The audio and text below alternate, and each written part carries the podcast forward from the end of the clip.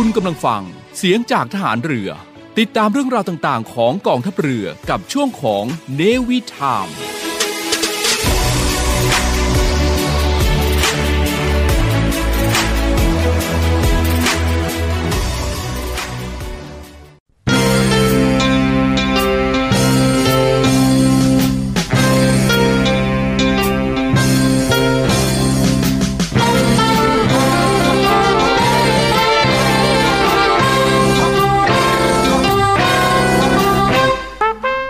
ความสุขความเจริญที่แท้จริงนั้น หมายถึงความสุขความเจริญที่บุคคลแสวงหามาได้ด้วยความเป็นธรรม ทั้งในเจตนาและการกระทำไม่ใช่ได้มาด้วยความบังเอิญ หรือการแก่งแย่งเบียดเบียนมาจากผู้อื่น พระราชดำรัส พระบาทสมเด็จ พระบรมชนากาธิเบศรมหาภูมิพลอดุลยเดชมหาราช บรมนาถบพิตรในพระราชพิธีการจนาพิเศษทรงครองราชครบ 50 ปี พุทธศักราช 2539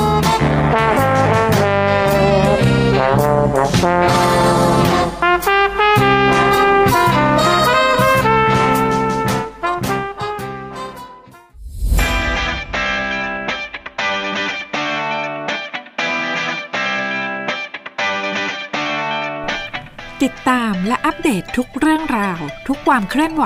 ในทะเลฟ้าฝั่งได้ที่นี่ ใต้ร่มทองช้าง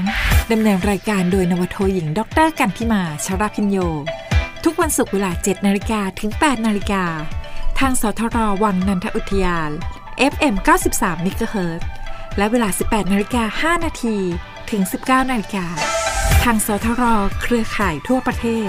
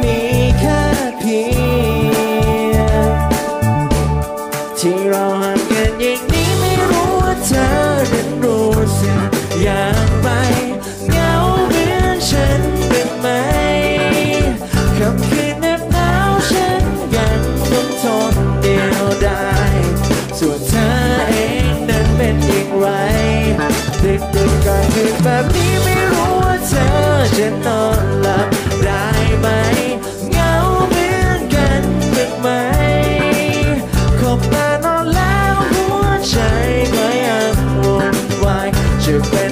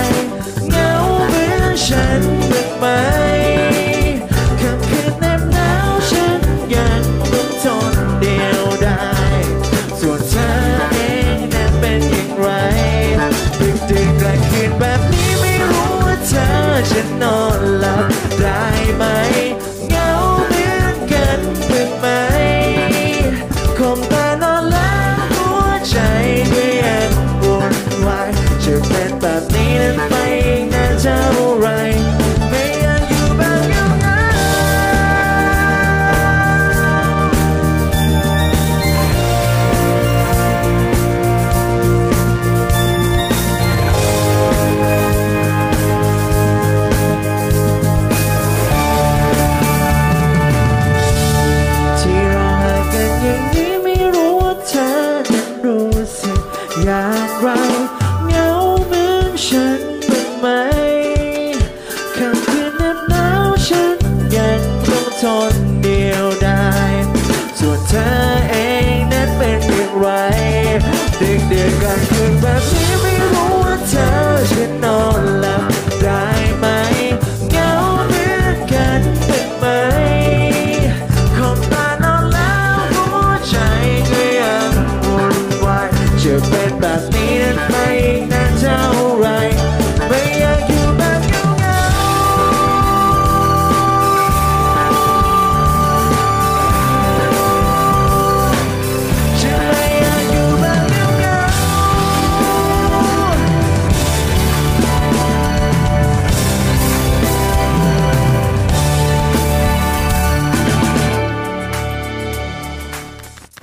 วัสดีค่ะ คุณผู้ฟังที่รักค่ะพบกันเป็นประจำทุกวันศุกร์กับความสุขแบบนี้นะคะ ในรายการในพิถามช่วงใต้ร่มทองช้างกับดิฉัน ดรเพชรปีนวโทหญิง ดรกันทิมาชระพิญโยค่ะ ซึ่งใต้ร่มทองช้างนี้นะคะ ก็มีเรื่องเล่ามาฝากกัน พร้อมบทเพลงไพเราะต่อเนื่องนะคะ ที่อยู่เป็นเพื่อนคุณผู้ฟังตรงนี้ค่ะ วันนี้นะคะก็มาเริ่มต้นกันที่เรื่องราวเกี่ยวกับ พระบรมราชานุสาวรีของสมเด็จ พระเจ้าตากสินมหาราชที่นำมาฝากคุณผู้ฟังกันค่ะค่ะซึ่งในปีพุทธศักราช 2477 นะคะ นายทองอยู่พุทธพัฒน์นะคะ ผู้แทนราษฎรจังหวัด ธนบุรีขณะนั้น ได้เป็นผู้นำในการเสนอเรื่องให้รัฐบาลสมัยพันเอกพญาพหลพลพยุหเสนา ซึ่งเป็นนายกรัฐมนตรีนะคะ ได้สร้างพระบรมราชานุสาวรีย์สมเด็จพระเจ้าตากสินมหาราช ณกลางวงเวียนใหญ่จังหวัดธนบุรีค่ะ ซึ่งคณะรัฐบาลก็เห็นชอบด้วยนะคะ โดยแต่งตั้งคณะกรรมการขึ้นคณะหนึ่งนะคะ เพื่อพิจารณาการสร้างพระบรมราชานุสาวรีย์สมเด็จ พระเจ้าตักสินมหาราชค่ะ ซึ่งคณะกรรมการนะคะ ก็ได้มีการประชุมกันหลายครั้งด้วยกัน จนโครงการสร้างพระบรมราชานุสาวรีย์นี้ก็ได้เริ่มขึ้น เมื่อปีพุทธศักราช 2480 ค่ะ โดยหลวงวิจิตรวาทการ อธิบดีกรมศิลปากรค่ะ ได้มอบให้กรมศิลปากรเป็นผู้ออกแบบนะคะ แล้วก็ปั้นพระบรมรูปจำลองเล็กๆ ขึ้น 7 แบบ ในลักษณะท่าทางต่างๆกันค่ะ แล้วก็นำ นะคะพระบรมรูปจำลองนี่แหละค่ะ ไปตั้งแสดงในงานฉลองรัฐธรรมนูญนะคะ ปีพุทธศักราช 2480 ค่ะ ซึ่งกรมศิลปากรนะคะ ก็ได้มีการออกร้านเป็นประจำทุกปีนะคะ เพื่อให้ประชาชนได้ลงมติเลือกแบบที่ต้องการค่ะ ก็เรียกได้ว่าผู้ใดชอบแบบใดนะคะ ก็ขอให้บริจาค โดยวิธีหย่อนสตางค์แดงลงในหีบ ต้ฐานพระบรมรูปจำลองนั้นคนละหนึ่งเหรียญค่ะ แบบใดได้เงินมากที่สุดนะคะ ก็แสดงว่าแบบนั้นได้รับคะแนนนิยมมากที่สุดค่ะ ก็โอ้โห ถ้าเป็นสมัยนี้ก็เรียกว่าได้ popular vote นั่นเองนะคะ ก็นับว่าเป็นการหา กระแสประชามติที่ดีที่สุดวิธีหนึ่งในสมัยนั้นค่ะ แล้วก็ปรากฏว่าแบบพระบรมราชานุสาวรีย์นะคะ ที่เป็นพระบรมรูปทรงม้าสมเด็จพระเจ้าตากสินมหาราช พระหัตถ์ขวาชูพระแสงดาบ ประดิษฐานอยู่บนแท่นฐานสูง ดังที่เป็นของจริงอยู่ในปัจจุบันนี้ก็ได้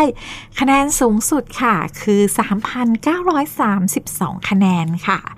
ซึ่งศาสตราจารย์สินพิรศรีคณะบดีคณะจิตกรรม และประติมากรรม มหาวิทยาลัยศิลปากรนะคะ ก็เป็นผู้ออกแบบปั้นแล้วก็หล่อพระบรมรูปนี้ ซึ่งได้รับเงินบริจาคจำนวนหนึ่งค่ะ และต่อมารัฐบาลก็ได้มอบเงินงบประมาณในการจัดสร้างสมทบให้ค่ะ ซึ่งก็เรียกว่าใช้เวลานานนะคะกว่าจะหลงมือสร้างได้จริง และนอกจากจะดำเนินการรับบริจาคทุนการสร้าง พระบรมราชานุสาวรีย์ในงานฉลองรัฐธรรมนูญแล้วนะคะ ทางด้านประชาชนก็ได้จัดงานขึ้นที่วัดอินทาราม จังหวัดธนบุรีค่ะ เพื่อหาทุนสมทบในการสร้างพระบรมราชานุสาวรีย์อีกด้วยค่ะ ดังนั้นนะคะ คณะกรรมการจัดสร้างพระบรมราชานุสาวรีย์ก็จึงได้ให้กรมศิลปากรค่ะมาปั้นตามแบบที่ได้รับคะแนนสูงสุดนะคะ ทั้งนี้เพื่อให้เป็นไปตามมติมหาชนค่ะ แต่ว่าเวลานั้นนะคะ ก็เรียกว่าบ้านเมืองยังตกอยู่ในสภาวะขับขัน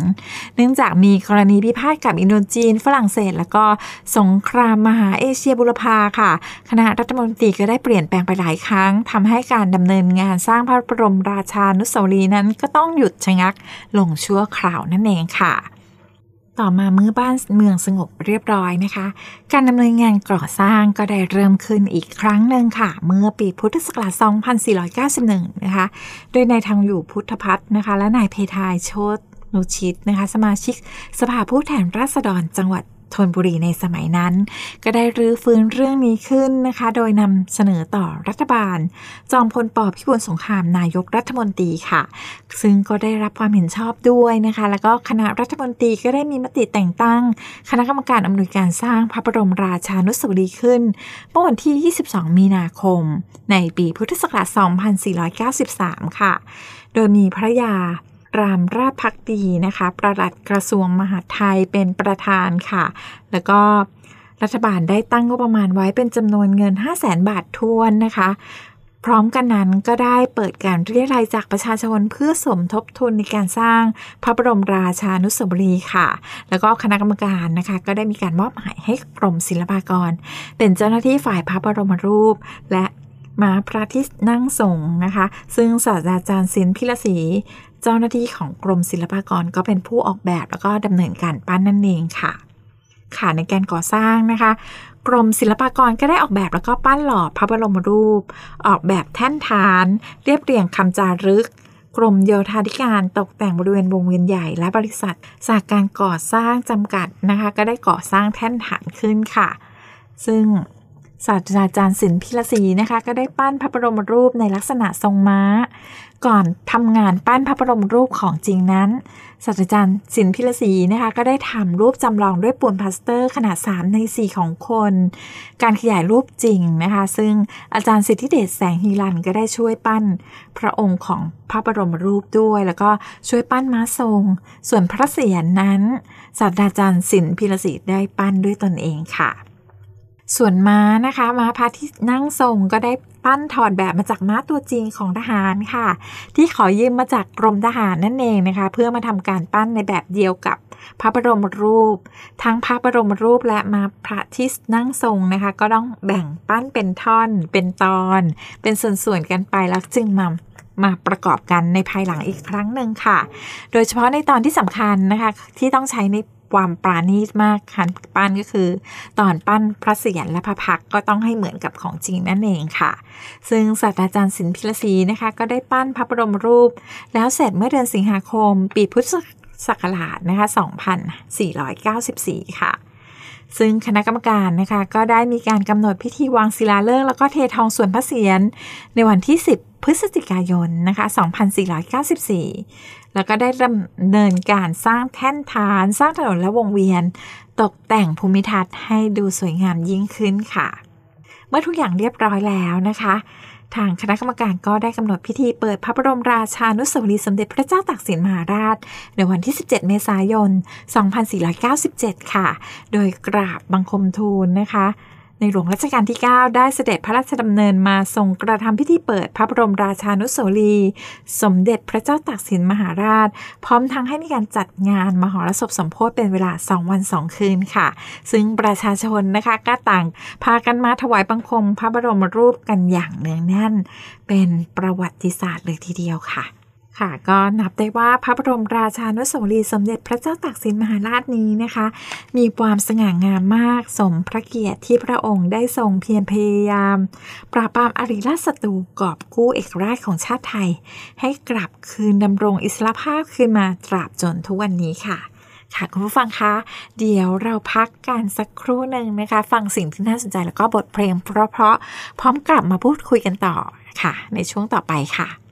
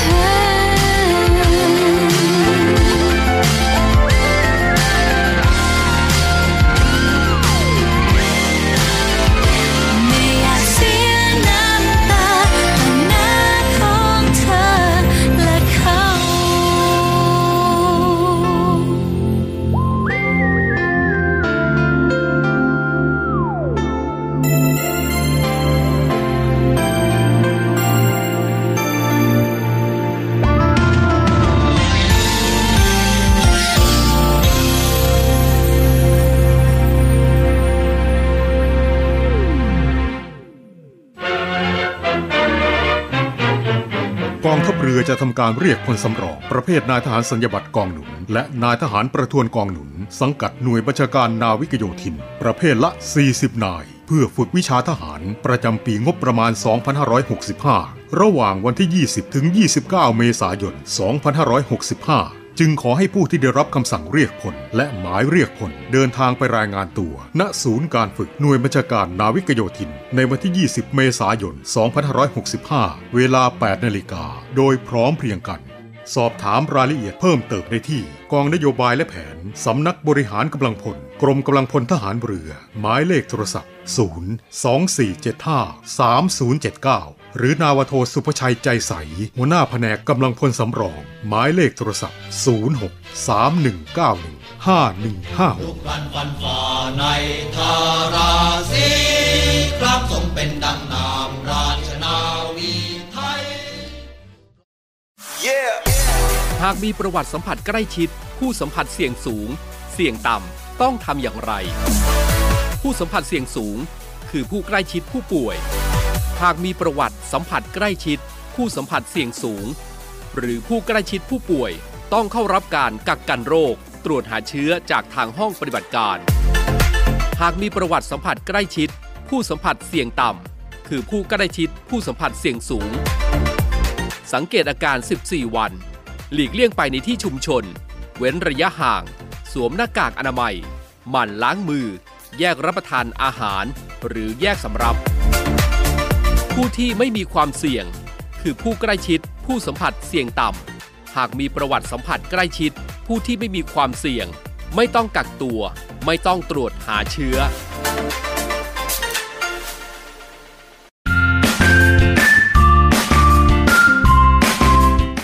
ร่มธงช้างนี้มีเรื่องเล่ากับดรปิดปีนวโทหญิงดรกันที่มาชราพิญโย ทุกวันศุกร์7นาฬิกาทาง FM 93 MHz และ 18นาฬิกา5นาทีทางสทรส่วนภูมิภาค แล้วพบกันนะคะ ค่ะคุณผู้ฟังคะกลับมาพูดคุยกันต่อนะคะ เกี่ยวกับพระบรมราชานุสาวรีย์ของสมเด็จพระเจ้าตากสินมหาราชค่ะ ซึ่งเพื่อเป็นการน้อมรำลึกถึงพระมหากรุณาธิคุณของสมเด็จพระเจ้าตากสินมหาราชนะคะ ทางราชการได้กำหนดให้วันที่ 28 ธันวาคมค่ะ ซึ่งตรงกับวันที่พระองค์ทรงปราบดาพิเศษเป็นพระมหากษัตริย์ ครองราชย์ณกรุงธนบุรีเมื่อวันที่ 28 ธันวาคม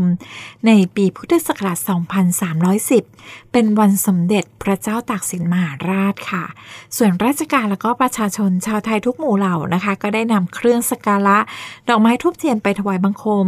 ณพระบรมราชานุสาวรีย์ของพระองค์ ที่วงเวียนใหญ่กรุงเทพมหานครเป็นประจำ ในวันที่ 28 ธันวาคมของทุกๆ ปีเสมอมาค่ะ ซึ่งพระบรมราชานุสาวรีย์สมเด็จพระเจ้าตากสินมหาราชแห่งนี้นะคะ ก็ได้ออกแบบทั้งสิ้นโดยศาสตราจารย์สินพีรศรีค่ะ นอกจากจะเป็นผู้ออกแบบแล้วยังเป็นผู้ดำเนินการจัดสร้างนับแต่เบื้องแรกอีกด้วยนะคะ ซึ่ง มาดูลักษณะของม้าทรงของสมเด็จพระเจ้าตากสินมหาราชนะคะ ซึ่งศาสตราจารย์สินพีรศรีก็ได้แถลงไว้นะคะ ว่าลักษณะม้าทรงของอนุสาวรีย์สมเด็จ พระเจ้าตากสินมาราชดังนี้นะคะข้าพเจ้าคิดว่าคงไม่เคยมีงานศิลปะชิ้นใดที่สร้างขึ้นในประเทศไทย แล้วก็จะประสบการวิพากษ์วิจารณ์มากมายเหมือนอนุสาวรีย์ของสมเด็จพระเจ้าตากสิน แน่นอนทีเดียว เราสามารถทำม้าในท่าต่างๆ ให้เป็นที่ถูกใจนักวิจารณ์ได้ ทั้งหลายได้มากมายหลายท่า แต่เป็นผลงานของเรา จึงเป็นธรรมดาอยู่เองที่จะต้องทำตามความคิดของเราเอง สำหรับส่วนสัตว์เพื่อให้สอดคล้องกับความจริงในประวัติศาสตร์ เราจึงจำต้องทำม้าให้มีลักษณะเป็นม้าไทย ไม่ใช่ม้าอาหรับ ม้าออสเตรเลีย ม้านอร์แมน หรือม้าพันธุ์อื่นใดเลย ถึงเราจะได้ทำม้าให้มีขนาดค่อนข้างใหญ่ เมื่อเปรียบเทียบกับม้าไทยธรรมดาแล้วก็ตาม แต่ถึงกระนั้น สัดส่วนระหว่างพระบรมรูปกับม้าทรง ก็ยังไม่เหมือนกับส่วนสัตว์ที่เคยเห็นในอนุสรีขี่ม้าในยุโรปและอเมริกาสำหรับอากับกริยา คนส่วนมากก็ใครจะเห็นม้าในลักษณะที่กำลังยกขาก้าวเดิน เหมือนกับม้าตามฉบับของกรีกและโรมัน เรายังขอย้ำอีกครั้งว่า ศิลปะแต่ละคนนั้นก็มีความคิดเห็นเป็นของตนเอง ถ้าไม่เช่นนั้นก็คงเป็นการพอเพียงที่จะทำแบบพิมพ์ ของรูปที่ถือเป็นแบบฉบับไว้ และหล่อให้เหมือนกันทุกรูปต่อไป แต่ที่ข้าพเจ้าคิดทำอนุสาวรีย์สมเด็จพระเจ้าตากสิน ในลักษณะขององค์วีรบุรุษไทยมิใช่ลักษณะของจักรพรรดิโรมันข้าพเจ้าสร้างมโนภาพให้เห็นพระองค์ ในลักษณะเปี่ยมด้วยมนุษยธรรมอย่างแท้จริง เพื่อกอบกู้อิสระภาพของชาติไทย ในยามที่ความหวังทั้งหลาย ดูเหมือนจะสูญไปแล้วจากจิตใจของชาวไทยทั้งมวล องค์พระเจ้าจักสินและม้าทรงอยู่ในอาการที่เคร่งเครียด พระองค์ทรงกระชับบังเหียนเพื่อจะรุดไปข้างหน้า และม้าทรงก็ตื่นเต้นคึกคัก พร้อมที่จะโผนไปข้างหน้าเช่นกัน เมื่อเป็นดังนั้น หูและหางที่ชันจึงสอดคล้องกับความตื่นขนองของสัตว์นั่นเอง ค่ะ ก็เรียกได้ว่าว่าศาสตราจารย์ศิลป์พิรศรีนะคะ จะหาม้า เป็นหุ่นปั้นสำหรับม้าทรงของสมเด็จพระเจ้าตากสินมหาราชได้เนี่ยก็ใช้เวลานานหลายเดือนเลยทีเดียวค่ะ ซึ่งพลตรีพนัทเกตมั่นกิจนะคะ ก็ได้เล่าไว้ว่าม้าที่เป็นหุ่นสำหรับปั้นตัวแรกนั้น เป็นม้าจากประเทศออสเตรเลียของกองพันทหารม้าบางกระบือค่ะ มีนิสัยดุร้ายมากชื่อมังกรไฟนะคะ ก็มีในสิบผู้หนึ่งจูงม้าตัวนี้ค่ะ ไปที่กรมศิลปากรทุกวันนะคะ ไปกับเช้าเย็นนะคะ เพื่อใให้ศาสตราจารย์ศิลป์ดู ได้เบี้ยเลี้ยงวันละ 20 บาททำเช่นนี้อยู่หลายวันค่ะ ก็ปรากฏว่าท่านศาสตราจารย์ศิลป์ก็ไม่ชอบใจนะคะ ก็จึงสั่งให้หามัดใหม่มาเอามัดไทยแท้ๆมาแทนค่ะ แล้วก็เวลาผ่านไปอีกนานเป็นเดือนเลยทีเดียวนะคะ จึงได้ม้าของนายพันโทผู้หนึ่ง เป็นม้าที่มีถิ่นกำเนิดจากจังหวัดราชบุรีค่ะ เป็นม้าไทยแท้นะคะ สีน้ำตาลแกมเทา ตามภาษาม้าเขาเรียกว่าสีเขียวอ่อนนะคะขนรอบๆคอเป็นสีขาวเส้นเล็ก ๆ เหมือนใส่สายสร้อย ปรากฏว่า ศาสตราจารย์ศิลป์นะคะ ก็ชอบใจม้าตัวนี้มากค่ะ ม้าตัวนี้นะคะก็จึงกลายมาเป็นในแบบให้ศาสตราจารย์ศิลป์ปั้นเป็นม้าทรงของสมเด็จพระเจ้าตากสินนั่นเองค่ะ ก็อย่างที่ได้กล่าวไปแล้วนะคะว่า พระบรมราชานุสาวรีสมเด็จ พระเจ้าตากสินมหาราชแห่งนี้มีความสง่างามมากค่ะ สมพระเกียรติที่พระองค์ได้ทรงเพียรพยายาม ปราบปรามอริราชศัตรูกอบกู้เอกราชของชาติไทย ให้กลับคืนดำรงอิสระภาพต่อมาจนถึงทุกวันนี้นั่นเองค่ะค่ะคุณผู้ฟังคะ เดี๋ยวพักฟังสิ่งที่น่าสนใจสักครู่หนึ่งกับบทเพลงเพราะๆและกลับเข้ามาพูดคุยกันต่อในช่วงต่อไปค่ะ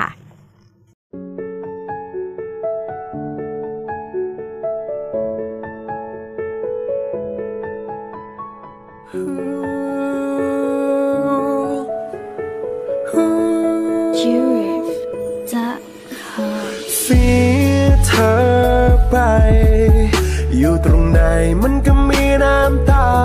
นั่งมองดูรูปเก่าๆของเรา ภาพที่มีในตาละคืนก็ย้อนมา ตั้งใจจะข่มตานอน ข้างในยังห่วงอาวรณ์พันนวมที่เธอห่มนอนยังจำได้ติดตา แม้คำที่เธอตัดรอน จะเป็นเหมันคำตัดตอน ก็อยากจะอ้อนวอน ให้เธอนั้นกลับมา ฉันยอมรับมันไม่ได้กับความเหงาที่ต้องเจอกับใจฉันมีแต่เธอให้แบกแล้วมันคงไม่ไหว เจ็บปวดอยู่ข้างใน มันยังไม่พร้อม มันยังไม่พร้อมให้เธอไปเจ็บปวดเสมอเมื่อเห็นรูปเธอคู่กับเขา มันเหงาแทบตายทำไมตรงนั้นไม่ใช่เรา Oh baby ทำไมทำไมทำไมต รงนั้นไม่เราฉันยังรอเธอตรงนี้ อยู่ตรงที่เดิมมันยังสอไม่รู้สึก เจ็บลึกเข้าไปใหญ่ ไม่อยากจะจำเรื่องราวในวันนั้น ที่เธอได้ทิ้งฉันไป ภาพทรงจำที่มันเกิด ยังสวยงามเสมอ แต่ตอนนี้ไม่มีเธอ ฉันจะจำไปเพื่อใครมันจะมีสักคนบ้างไหมาใจและรวมแรงกันไปเธอไป อยู่ตรงไหนมันก็มีน้ำตา นั่งมองดูรูปเก่าๆของเรา ภาพที่มีในตาละคืนก็ย้อนมา ตั้งใจจะข่มตานอน ข้างในยังห่วงอาวรพั นนมที่เธอห่มนอนยังจำได้ติดตา แม้คำที่เธอตัดกรอนจะเป็นเหมันคำตัดตอน ก็อยากจะอ้อนวอน ให้เธอนั้นกลับมาความรักเธอจบแต่ว่าฉันยังไม่หมดความทรงจำไม่อยากมีขอแค่ได้มีเธอตื่นมาก็อยากเจอแต่เธอก็เริ่ม จะหายไปทีละบทยังไม่จบยังไม่ตายแต่เธอหายไม่อยากเจอความจริงใครจะรู้ไม่ใช่เราไม่เข้าใจยิ่งดึกก็ยิ่งาเห็นแค่งานที่ฝากไว้บนผนังก็รูปเธออยากจะลบเธอออกไปในวันนี้จะไม่ได้เจอแต่เธอฝันอยู่ข้างในต้นไม้ใบหญ้ามันอยู่ได้เพราะฟ้าฝนความเจ็บในความจำมันยังคอยทับถมบาดแผลจะเริ่มลึกเก็บจนเธอมาสะสมต่อให้ร้องไปให้ตายตัวของเธอก็คงไม่สนเธอคงจำมันไม่ได้ในเวลาที่เจอกัน เราสองคนได้ใกล้ชิดเริ่มผลิตความสัมพันธ์ฉันยังเก็บมันเอาไว้ดอกไม้ที่เราเคยให้กัน เธอไป อยู่ตรงไหนมันก็มีน้ำตา นั่งมองดูรูปเก่าๆของเรา ภาพที่มีในตาละคืนก็ย้อนมา ตั้งใจจะข่มตานอน ข้างในยังห่วงอาวรพันนมที่เธอห่มนอนยังจำได้ติดตา แม้คำที่เธอตัดกรอน จะเป็นมันคำตัดตอน ก็อยากจะอ้อนวอน ให้เธอนั้นกลับมา มีคนเคยบอกกับเธอหรือยัง ว่าเธอน่ารัก ว่าเธอสวยเกินใครทั้งหมดเลยช่างถูกใจฉันเหลือเกินช่างน่ามอง บอกได้ไหมบ้านอยู่หนแห่งใด หรือว่าเจ้าเป็นดาวจากเมืองเหนือ หรืออีลาำแพงแดนอีสานคนสวยของเมืองภาคกลางหรือสาวงามของเมืองใต้ยอมรับตรงตรงๆเลยว่าชอบเธอคนนี้ ชอบที่เธอเป็นเธอ ชอบเวลาเธอยิ้มรู้ไหมเวลาที่เธอจ้องตา ฉันเขินจริงๆ เธอทำให้ใครคนหนึ่งลงรักเธอ ขอถามตรงตรงๆเลยขอจีบเธอได้ไหม ถ้าเธอไม่ว่าอะไรก็ยิ้มกัน สักนิดหนึ่ง ได้โปรดอย่าเพิ่งมองผ่าน ไปสนคนอื่น เพราะใจถึงใจของคนคนนี้ มันยกให้เธอเป็นที่หนึ่ง ชอบจริงๆเจ้าเอ๋ยรักจริงๆล่ะเอ๋ยจะอูจะอีจะว่าเช่นไร ชอบจริงๆเธอเอ๋ยรักจริงๆสาวเฮ้ยต้องพูดพันเพื่อเธอจึงเข้าใจ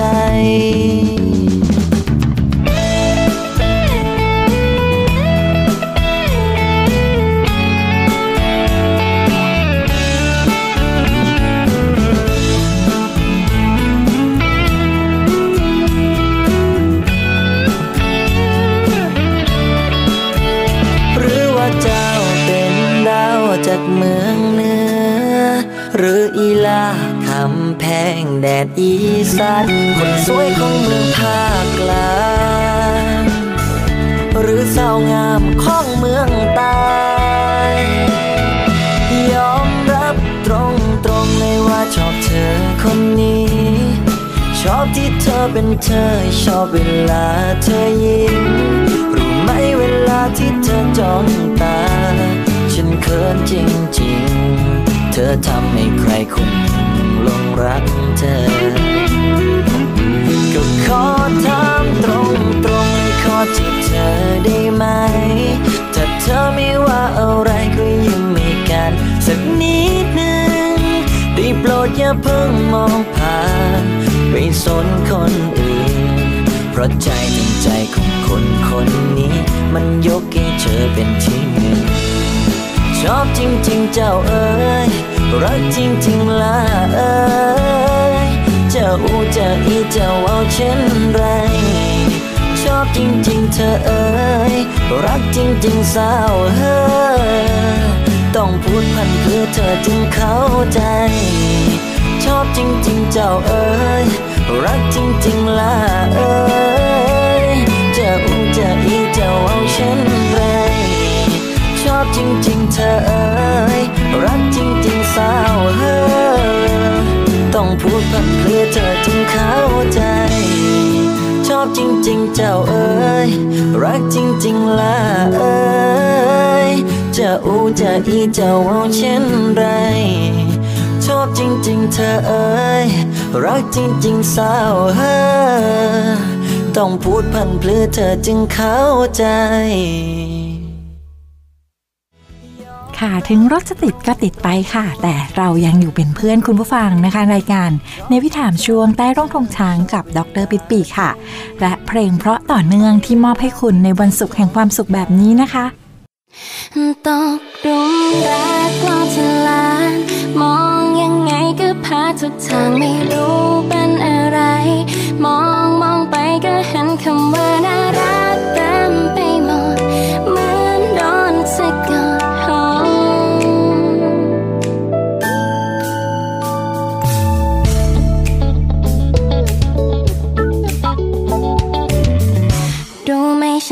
ชอบรอยยิ้มเธอ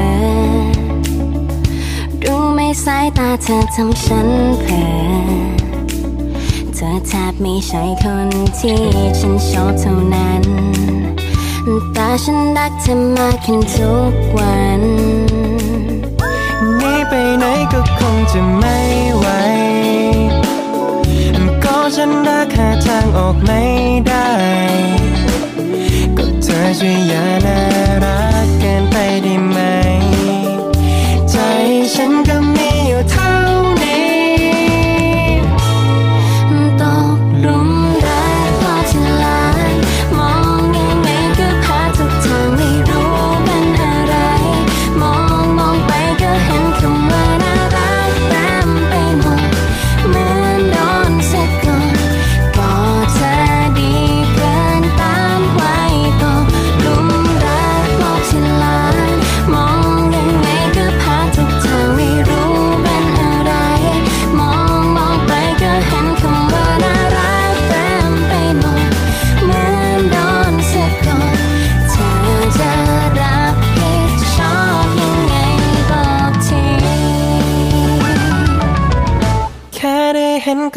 เจ็บทุกที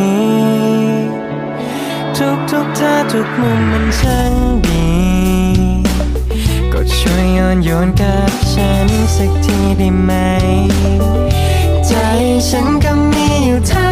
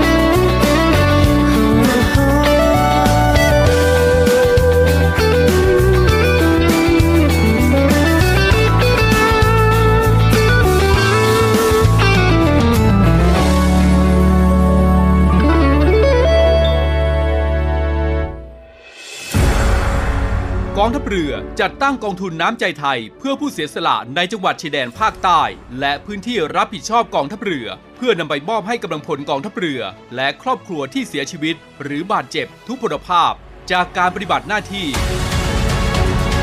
ร่วมบริจาคเงินสมทบทุนช่วยเหลือได้ที่ ธนาคารทหารไทย สาขากองบัญชาการกองทัพเรือ หมายเลขบัญชี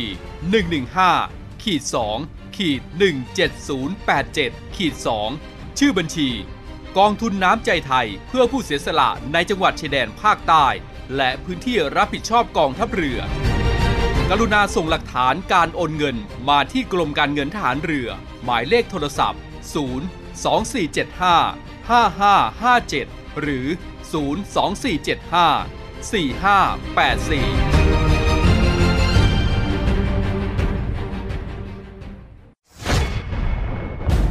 ทหารเรือ ช่วยคนไทย สู้ภัยโควิด -19 กองทัพเรือจัดตั้งศูนย์ให้บริการเคลื่อนย้ายผู้ป่วยโควิด -19 แบบ call center ให้ความช่วยเหลือพี่น้องประชาชนตลอด 24 ชั่วโมง ทั้งบนบกและในทะเล ประกอบด้วยรถยนต์ 65 คัน และเรือ 10 ลำ โดยแบ่งออกเป็นพื้นที่ดังนี้ 1. พื้นที่กรุงเทพมหานครและปริมณฑล โดยกรมการขนส่งทหารเรือ สนับสนุนรถบรรทุกขนาดใหญ่ 2 คัน และขนาดเล็ก 2 คัน สอบถามโทร 024755238 และ 024755499 2. พื้นที่จังหวัดชนบุรีและจังหวัดระยอง โดยฐานทัพเรือสัตหีบ จัดรถโดยสารขนาดใหญ่ 2 คัน และรถตู้ 2 คัน สอบถามโทร 038-438-474 3. พื้นที่จังหวัดจันทบุรีและจังหวัดตราด โดยกองบัญชาการป้องกันชายแดนจันทบุรีและตราด จัดรถเคลื่อนย้ายผู้ป่วย 42 คัน และเรือ 4 ลำ ได้แก่ เรือหลวงตากใบ เรือต่อ 113 เรือต่อ 237 และเรือต่อ 272 สอบถามโทร 039 312 172 4. พื้นที่จังหวัดสงขลา โดยทัพเรือภาคที่ 2 สนับสนุนรถช่วยเหลือผู้ป่วย 6 คัน สอบถามโทร 074 325 804 5. พื้นที่จังหวัดภูเก็ตและจังหวัดพังงา โดยทัพเรือภาคที่ 3 จัดรถช่วยเหลือผู้ป่วยรวม 8 คัน และเรือ 6 ลำ ได้แก่ เรือหลวงชนบุรี เรือหลวงมันใน เรือหลวงแหลมสิงห์ เรือต่อ 233 และเรือพยาบาล2ลำ สอบถามโทร 076 391 598 และ 076 453 354 6. พื้นที่จังหวัดนราธิวาส โดยหน่วยเฉพาะกิจนาวิกโยธินกองทัพเรือ จัดรถยนต์ช่วยเหลือจำนวน 4 คัน สอบถามโทร 073 565 367ศูนย์ให้บริการเคลื่อนย้ายผู้ป่วยโควิด -19 กองทัพเรือ แบบ call center ตลอด 24 ชั่วโมง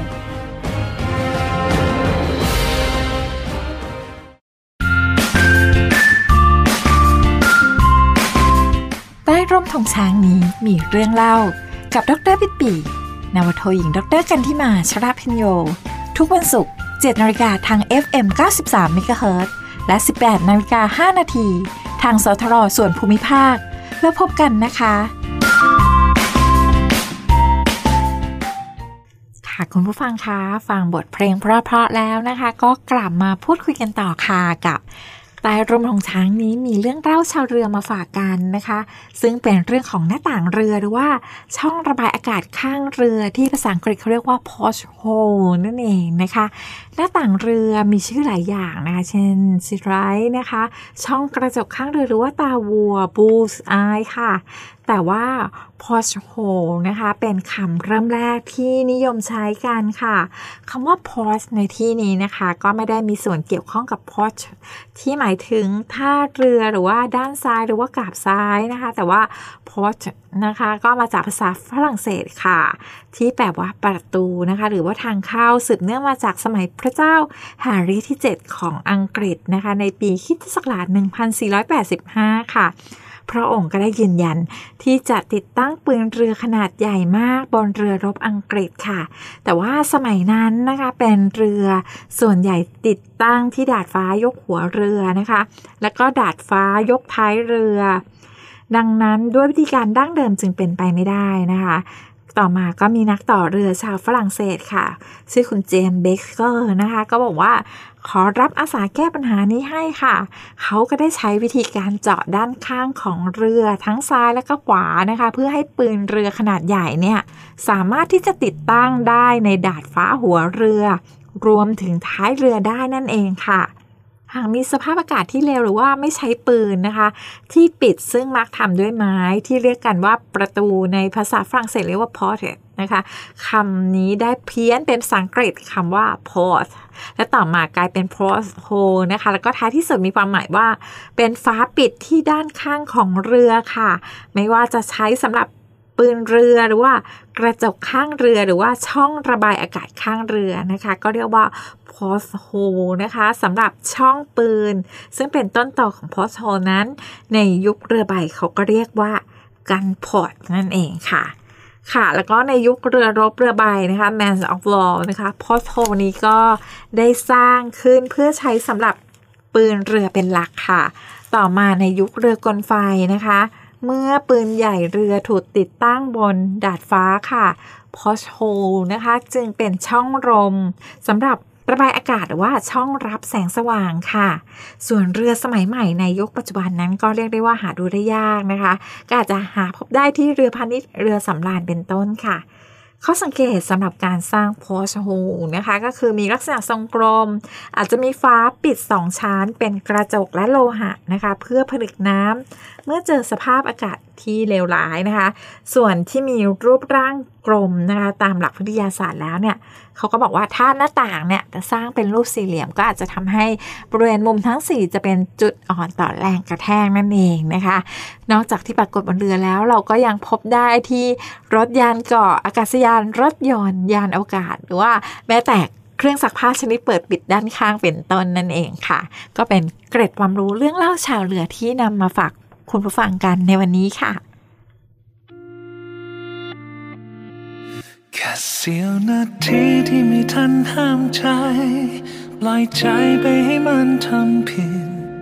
ไม่เคยจะคิดว่ามันจะทำให้เรามีวันสุดท้าย ผิดที่ฉันที่มันไม่รู้ตัว ว่าตัวเองรักเธอเท่าไหร่ และได้ทำร้ายเธอไปอย่างนั้น เรื่องวันนั้นที่ฉันได้ทำพลาดไป เพราะฉันได้ทำให้เธอเสียใจ ถ้าได้ย้อนกลับไปอีกครั้ง จะไม่ยอมให้เธอจากไป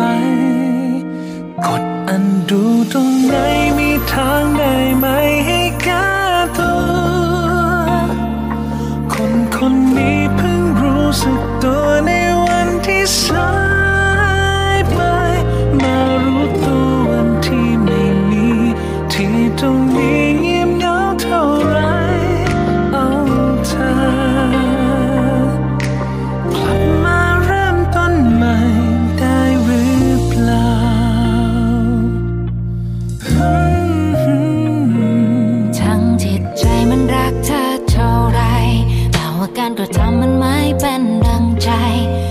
จ็บวันนั้นแล้ววันนี้คือใคร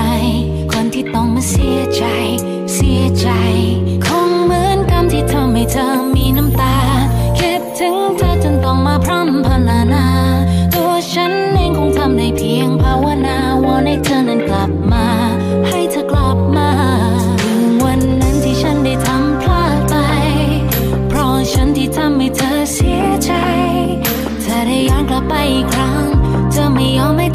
จากไป กดอันดูด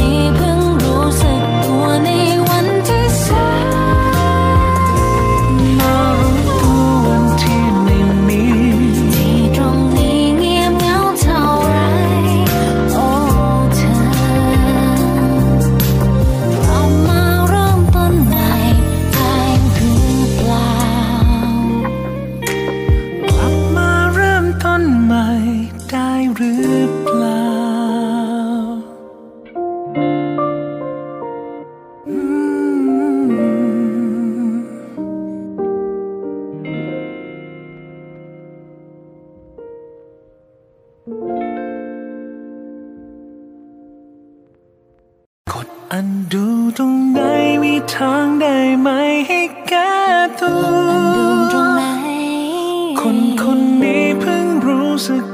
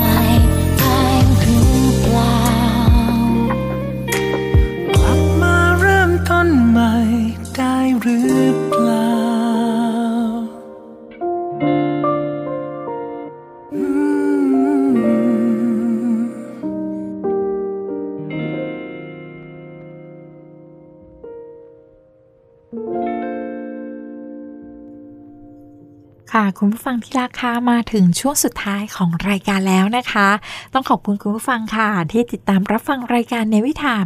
ช่วงใต้ร่มทองช้างกับดิฉันดรปิดปีนวทหญิงดรกันที่มาชราเพ็ญโย รายการที่มีสาระเรื่องเล่าชาวนาวี แล้วก็บทเพลงเพราะอยู่เป็นเพื่อนกันตรงนี้ค่ะ พบกันใหม่ทุกวันศุกร์แห่งความสุขแบบนี้นะคะ ได้ที่สถานีวิทยุเสียงจากทางเรือ วังนันทวิทยานคลื่น 93 เมกะเฮิรตซ์ค่ะ ตั้งแต่เวลา 7นาฬิกาถึง 8นาฬิกาแล้วก็ช่วงเย็นนะคะในสถานีเครือข่ายทั่วประเทศตั้งแต่เวลา 18นาฬิกา5นาทีถึง 19นาฬิกาค่ะ ช่วงนี้นะคะ การแพร่ระบาดของโควิด -19 ก็ยังสูงอยู่ กาดอย่าตกค่ะใส่หน้ากากอนามัยเว้นระยะห่างล้างมือบ่อยๆ วันนี้ต้องลาคุณผู้ฟังไปก่อน แล้วพบกันใหม่ สวัสดีค่ะ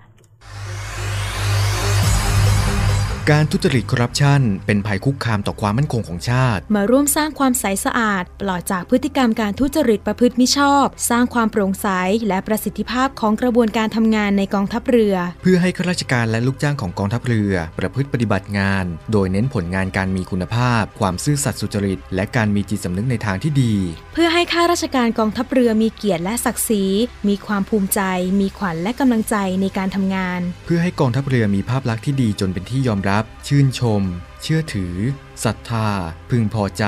และประทับใจในการทำงาน และผลการทำงานของกองทัพเรือ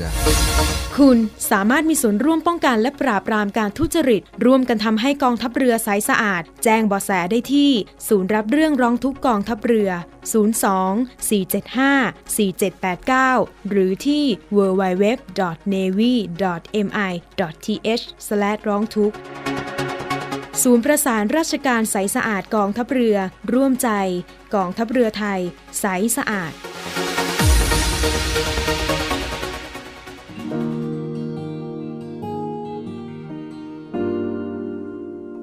ขอบคุณมากค่ะขอบคุณมากค่ะขอบคุณค่ะ ขอบคุณมากนะครับ ขอบคุณมากนะคะ ไม่ก็ถามว่าเหนื่อยบ้าง